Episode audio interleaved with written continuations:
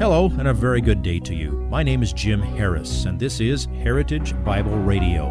Heritage Bible Radio is an extension of Heritage Bible Church in Boise, where it's my joy to serve as the teaching pastor. Every day, we devote our radio time to studying a portion of the Word of God so you can know Him better through Jesus Christ and serve Him better through your local church. This week on Heritage Bible Radio, we continue our study of Paul's letter to the Ephesians. It is time to turn your attention to an important message from God's Word, usually ignored in most preaching. You should be concerned to make sure you truly believe, but you should also be zealous to know about the spiritual blessings you have when you are in Christ. Please listen to Pastor Jim as he presents the slice of today's message entitled Every Spiritual Blessing. Now, I want to give you a little stimulation to blessings experienced. Blessed be the God and Father of our Lord Jesus Christ, who has blessed us with every spiritual blessing in the heavenly places in Christ. Now, think back to those two different words. They have overlapping meanings, but they have distinct, distinct meanings as well. Those two words for blessed Eulogetos, the one that's used here, means blessed in the inner character sense. And therefore, when that's bestowed upon you, it is granted to you directly from God, and there's no other way to get it. It's based on who He is and what He has done for you in Christ. That other word, makarios, blessed, means blessed in the sense of an experiential blessing in your daily life. That's why it's closer to the idea of happy or prospering. We are blessed because God has imparted to us blessings which flow from His character. Now, maybe you're thinking that you are blessed in this spiritual sense, but when it comes down to real life, you just don't have those blessings in practical ways in your life. Well, let me show you what will turn that on for you, that will cause you to continually be tapping into this wellspring of every spiritual blessing. I decided to preach on Ephesians chapter 1, verse 3. Thought of it during the first service last Sunday that I wanted to do this to connect this with the end of the Sermon on the Mount. The end of the Sermon on the Mount, that's the great place to, for hellfire and brimstone because it's got hellfire and brimstone in it. Okay? And this is the way to say, in Christ. When Jesus says, I'll give you rest for your souls. I wanted to talk to you about the part of being a Christian that isn't stay away from the hellfire and brimstone. It's the part where you say, ah, I'm at rest. Now, what can God do through me? So I'd like to take you back to the other end of the Sermon on the Mount. And you'll see how you can take these blessings that are intrinsic to your salvation, that flow from the character of God, and you can turn them into daily blessings. Look, when you take someone who is dead in sin, separated from God, alienated, and you make them reconciled, joined, and alive, there's going to be a change. That's a radical transformation. You are a new creature in Christ. I wanted to help you learn how to practice your new creatureliness.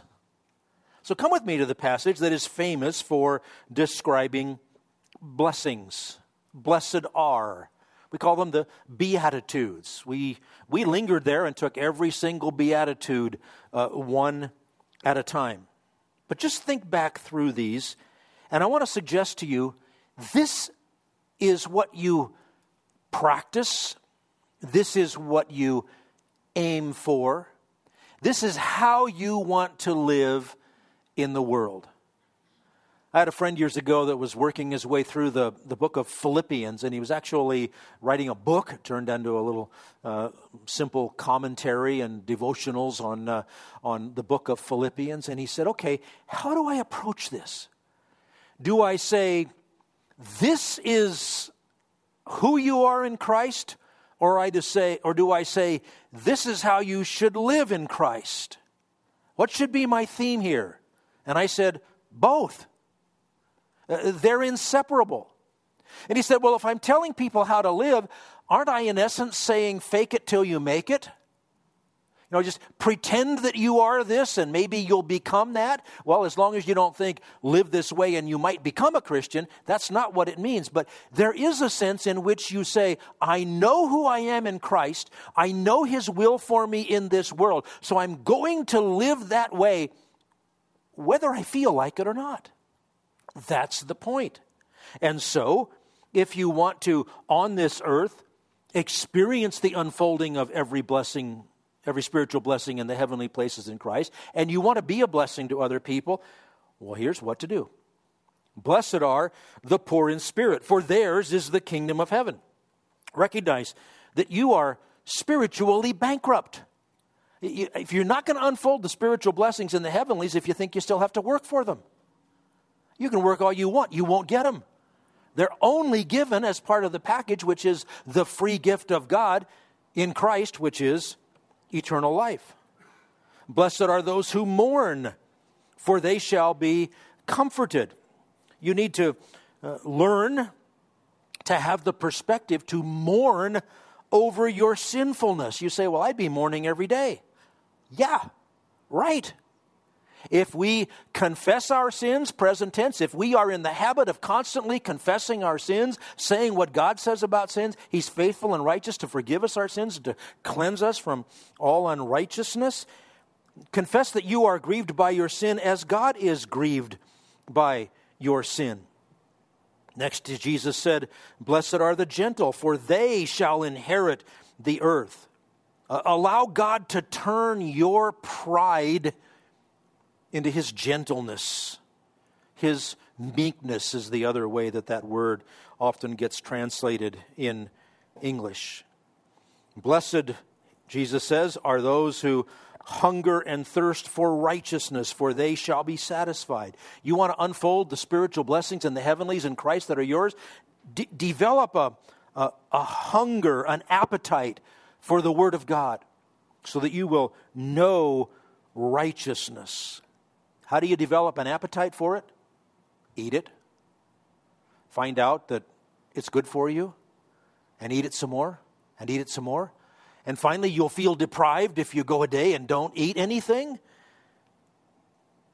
Then Jesus said, Blessed are the merciful, for they shall receive mercy.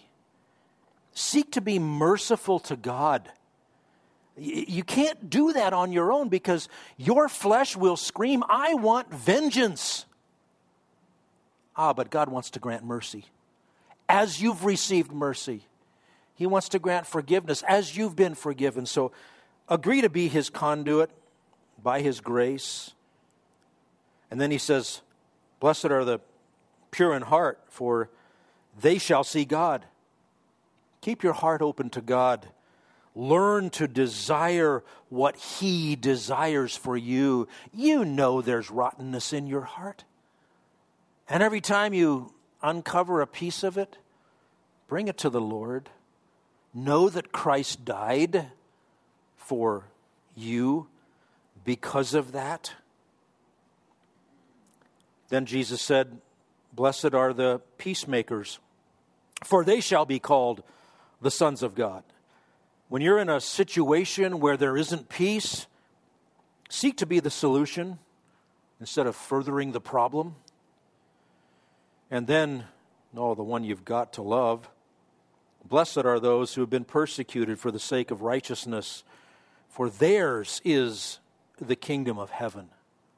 If you're going to live as a citizen of the kingdom of heaven in the domain of darkness, all the blows that are dealt out by a Christ hating world that can't get to Christ are going to land on those who look the most like him. And that's his people. Remember that that narrow gate leads to the hard way.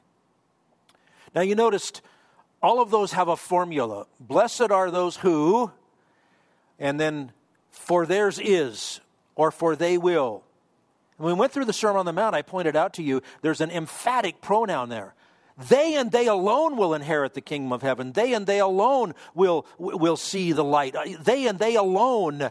And so I said back in those days if this doesn't describe you, you can't say you're a Christian. And somebody told me, well, you're preaching salvation by works then. I have to do all these things in order to be saved. No, I, that's the opposite of what I said. You can't do all these things. You can't do any of these things to any significant effect at all unless you are changed. Because you have to tap into what is from God and God alone. Every spiritual blessing in the heavenlies. Now, you can get that far in the Beatitudes, you can say, yeah, boy, uh, bless, bless those people that have been persecuted, you know, sick them. And then he gets personal. Blessed are you. Blessed are you when people insult you and persecute you and falsely say all kinds of evil against you because of me.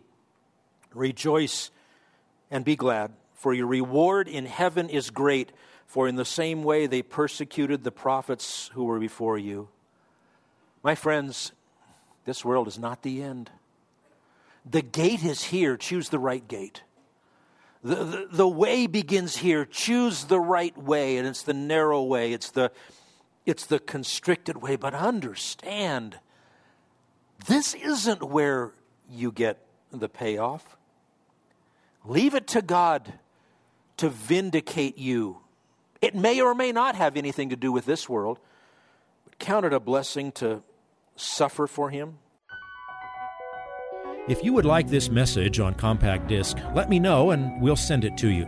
You'll receive the entire message, not just the portion on today's program.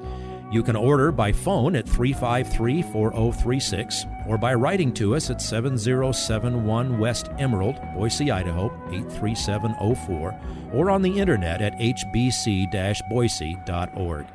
Heritage Bible Radio needs your prayers and your financial support.